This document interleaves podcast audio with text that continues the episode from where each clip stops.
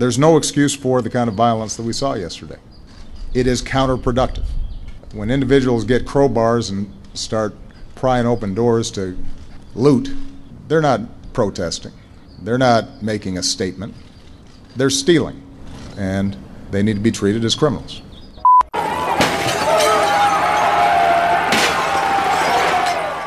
Nämä Yhdysvaltojen levottomuudet ei suinkaan nouse mistään yksittäisistä ampumatapauksista tai poliisien väkivaltaisuuksista, vaan pikemminkin semmoisista pitkäaikaisista rakenteellisista ongelmista, joihin tuntuu, että nyt ihmiset on kyllästyneitä ja alkaa olla enemmän myös julkista hyväksyntää sille, että tuodaan niitä erimielisyyksiä esille, mikä yksi tapa on sitten nämä mellakat. Pohjois-Amerikan tutkija Outi Hakola Helsingin yliopistosta. Voisiko sanoa, että tällaiset valitettavan usein tapahtuvat aseettomien tummaihoisten ampumiset poliisien toimesta, ne ovat vain näkyvin keihään kärki tai jäävuoren huippu kaikista ongelmista.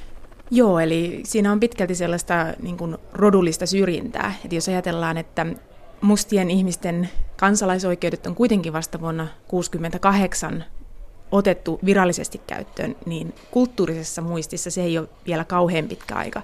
Sitä ennen se oli kuitenkin ihan oikeutettua suoraa rodullista syrjintää, mikä oli Yhdysvalloissa. Ja siinä 50 vuodessa on, se on muuttunut siitä suorasta syrjinnistä epäsuoraan syrjintään, mutta sitä edelleen niissä rakenteissa, ihan valtion rakenteista asti, on sisään kirjoitettuna. Ja se, että siitä päästään eroon, on vielä pidempi ilmeisesti kuin 50 vuotta. Vaikka rotuerottelu päättyi Yhdysvalloissa virallisesti puoli vuosisataa sitten, sitä on edelleen laajalti amerikkalaisessa yhteiskunnassa. Tutkija Outi Hakolan mukaan todisteita tästä löytyy lukuisia ja selvimmin oikeusjärjestelmästä. Amerikkalaisista vangeista lähes 40 prosenttia on mustaihoisia, vaikka heitä on väestöstä vain noin 13 prosenttia. Yksi kolmesta tummaihoisesta joutuu jossain vaiheessa elämänsä vankilaan, kun valkoisista vain yksi seitsemästä toista. Outi Hakola kertoo, että afroamerikkalaiset ja muut etniset vähemmistöt tekevät kyllä suhteessa enemmän rikoksia kuin valkoihoiset, mutta eivät lähellekään samassa suhteessa kuin mitä edellä mainituista vankiluvuista voisi päätellä. Mikä tämä sitten selittää? Yksinkertaisesti alitajuiset ennakkoluulot. On sitä tutkittu paljonkin. Kukaan ei toistaiseksi keksinyt mitään kauniimpaa selitystä sille, kuin että se on ne piilotetut ennakkoluulot. Että välttämättä edes ne, jotka antaa niitä tuomioita, ei välttämättä itse ajattele toimivansa ennakkoluuloisesti tai rasistisesti, koska jokainen tapaus luokitellaan yksinään.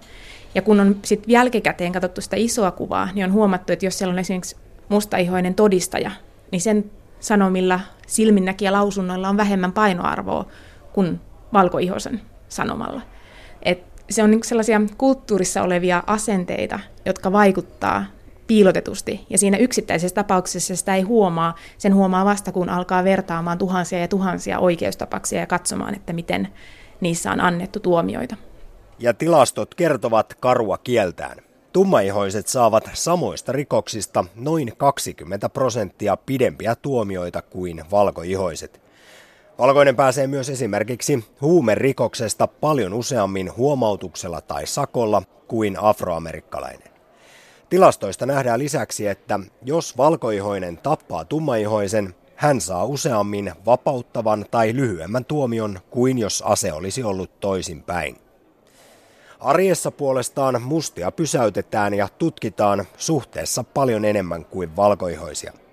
Näin ollen heitä joutuu myös suhteessa enemmän vankilaan ja siten syntyy käsitys, että he ovat rikollisempia, minkä takia heitä taas pysäytetään ja tutkitaan enemmän.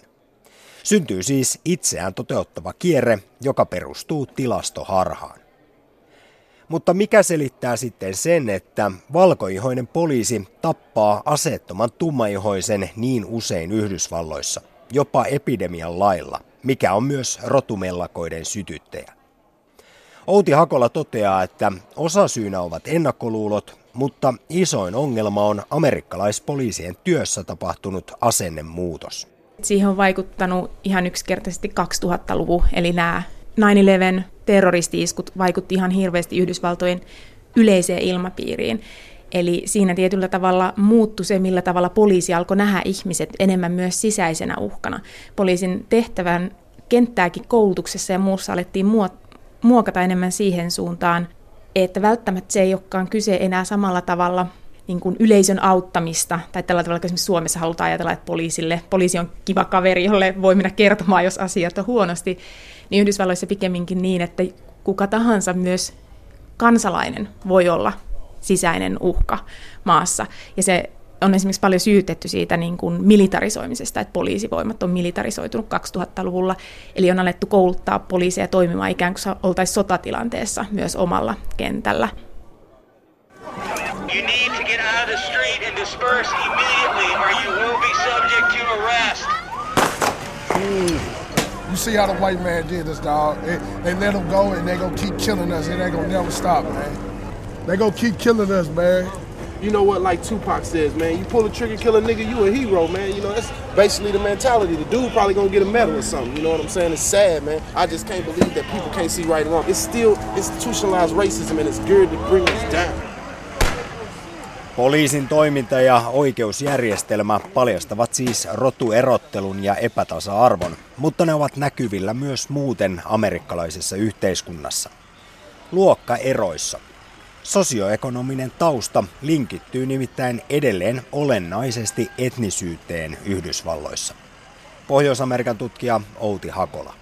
Useimmiten mustaihosten luokkataso suhteutettuna on alempi, heillä on huonompi pääsy koulutukseen, heillä on huonompi päästä et- mahdollisuudet edetä elämässään esimerkiksi työelämässä tai saada samanlaista yhteiskunnallista arvostusta kuin esimerkiksi valkoihoisilla on. Ja se oikeastaan vaihtoehto, mikä heille jää ja mikä siinä omilla kulmilla sitten pyörii, on jengit ja rikokset ja huumeet ja semmoista, jotka johtaa sitten heitä yhä enemmän ongelmiin, niin se tavallaan aiheuttaa sitä myös sitä rodullista puolta. Eli mun mielestä olisi hyvin vaarallista mennä väittämään, että mustaihoisessa rodussa olisi jotain sellaista synnynnäistä piirrettä, joka johtaisi rikoksiin, vaan enemmän se on se nimenomaan se heidän elämäntilanteensa ja sosioekonominen tausta. Eli Outi Hakola, se ei ole pelkkä klisee, kun sanotaan, että sieltä slummista ainoat keinot päästä pois parempaan elämään ovat joko koripallon pelaaminen, rap-musiikin tekeminen tai sitten huumekauppa. No, Tiivistyykö se tähän stereotypiaan? No jos haluaa siinä stereotypissa pysyä, niin kyllä se valitettavan monella kohdalla tiivistyy siihen. Toki sitten jos on oikeasti semmoiset vanhemmat, jotka pitää lastensa puolta ja lapsi on riittävän älykäs, että pystyy saamaan jonkun stipendin koulutukseen, niin poikkeustapauksia aina on, että ehkä ei kannata kaikkea toivoa heittää, mutta mut tietyillä alueilla joo, ja se ei tarkoita, että kaikki mustat alue, asuisi näillä alueilla, mutta on niitä alueita, joissa on oikeasti todella vaikea nousta sosiaalisesti. Ja se on kuitenkin tutkittu, että vaikka on semmoisia alueita, joissa asuu valkoisiakin köyhiä, joilla on myös samat esteet, että yksinkertaisesti ei ole kykyä tai pääsyä edetä samalla tavalla elämässään, niin sieltä on kuitenkin tilastollisesti aina ollut helpompi nousta kuin mustien alueelta. Eli se on siellä pitkäaikaisissa käytänteissä, sukupolvelta toiseen siirtyvissä asenteissa, luokkatason kysymyksissä rahassa, mistä nämä ongelmat johtuu. No Outi Hakola, kun se amerikkalainen unelma särkyy ja ihminen kokee tuleensa sorretuksi, niin siinä tulee turhautumista. Mutta mitä sanot siihen, että tässä on myös uhriutumista näiden vähemmistöjen osalta? Sellaisiakin syytöksiä on nyt Yhdysvalloissa kuultu esimerkiksi Baltimoren mellakoiden osalta, kun puhutaan nousun mahdollisuuksista ja kaikista ongelmista. No, tietyllä tavalla se uhrin asemaan asettuminen tuntuu olevan se ainoa keino saada huomiota, koska ei oikeastaan ole muita väyliä tällä hetkellä, kun korostaa sitä omaa uhriasemaa. Ja sillä tavalla syyttämällä muita se on helpompaa. Mutta toisaalta sitten se on ollut niin pitkään se järjestelmä automaattisemmin valkoihoisia suosivaa, valkoisimmille asiat helpommaksi tekevää, että kyllä se niin kuin kokemus siitä, että muita etnisiä ryhmiä sorretaan, on hyvin autenttinen ja oikeasti koettu. Et jos ajatellaan, millä tavalla ylipäänsä tummaihiset saapui Yhdysvaltoihin orjina ja muina, että heillä on hyvin vahva näkemys siitä, että kuinka heidän oikeuksiaan ja heidän olemassaoloaan on poljettu.